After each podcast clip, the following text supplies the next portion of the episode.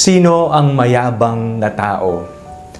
Ako po si Father Fiel Pareha at ito po ang ating segment, ang Daily Devotion, na kung saan tayo po ay magdarasal, magbabasa at magninilay kasama ng salita ng Diyos sa buong taon. Manalangin tayo. Sa ngalan ng Ama, ng Anak at ng Espiritu Santo. Amen. Halina, banal na Espiritu, iwanagan mo ang aming puso at isip nang maunawaan at maisabuhay namin ang iyong salita. Amen. Our Bible passage for today is from the Gospel of St. Matthew chapter 23 verses 11 to 12 and I read it for you. The greatest among you will be your servant. All who exalt themselves will be humbled, and all who humble themselves will be exalted.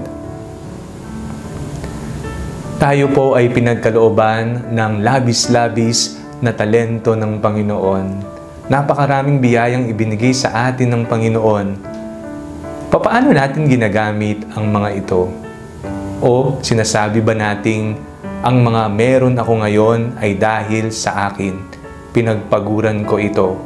Kung hindi ako nagtrabaho, hindi ko makakamit ito. Tama naman po yon, pinagpaguran nyo yan Ngunit huwag na huwag nating kakalimutan ang lahat ng biyaya, lahat ng talento, lahat ng pagpapala ay nanggaling sa Panginoon. Siya na lumikha sa atin, siya na nagbigay buhay sa atin, siya na nagbibigay sa atin ng lakas araw-araw. Kapag dumarating sa punto na lumalaki na ang ating ulo at nakakalimutan natin na kung anong meron tayo ay nanggaling sa Panginoon, lagi mong tatandaan kung wala ang Diyos, wala tayong mararating sa mundo. Sinabi sa ating pagbasa ngayong araw na ito, ang sino man ang nagtataas sa kanyang sarili ay ibabagsak ng Panginoon. Ngunit kung sino man ang mayroong kapakumbabaan ay itataas ng Panginoon maaring akitin ka at lituhin ka ng mundo. Paparanas sa iyo ang lahat ng yaman, katanyagan, popularidad at lahat-lahat. Ngunit, sa bandang huli, ikaw ay uuwing bigo at malungkot. Ngunit kung gagamitin mo ang lahat ng ibinigay sa iyo ng Panginoon sa pagmamahal sa kapwa, sa pagsisilbi sa kapwa, at higit sa lahat, sa pagbibigay papuri sa Panginoon, tunay ngang ikaw ay itataas ng Diyos. Palagi po nating paalalahanan ng ating sarili na ang Diyos ang nagbigay at maaari niya itong kunin sa isang iglap. Ngunit tingnan natin, napakabuti ng Panginoon. Kahit na tayo ay suwail, kahit na tayo ay nagkakasala, patuloy niya pa rin tayong binibigyan ng pagpapala.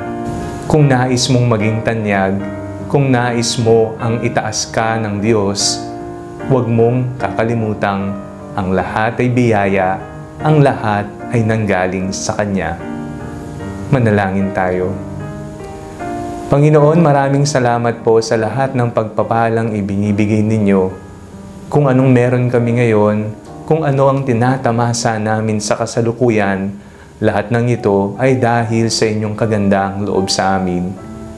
Lagi nawa naming alalahanin na kami ay kailangang magkaroon ng isang maamong puso at nakahandang magsilbi sa aming kapwa. Sa ngalan ni Jesus na aming Panginoon. Amen. Sa ngalan ng Ama, ng Anak, at ng Espiritu Santo. Amen.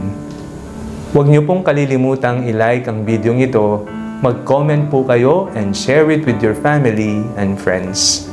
God bless you po.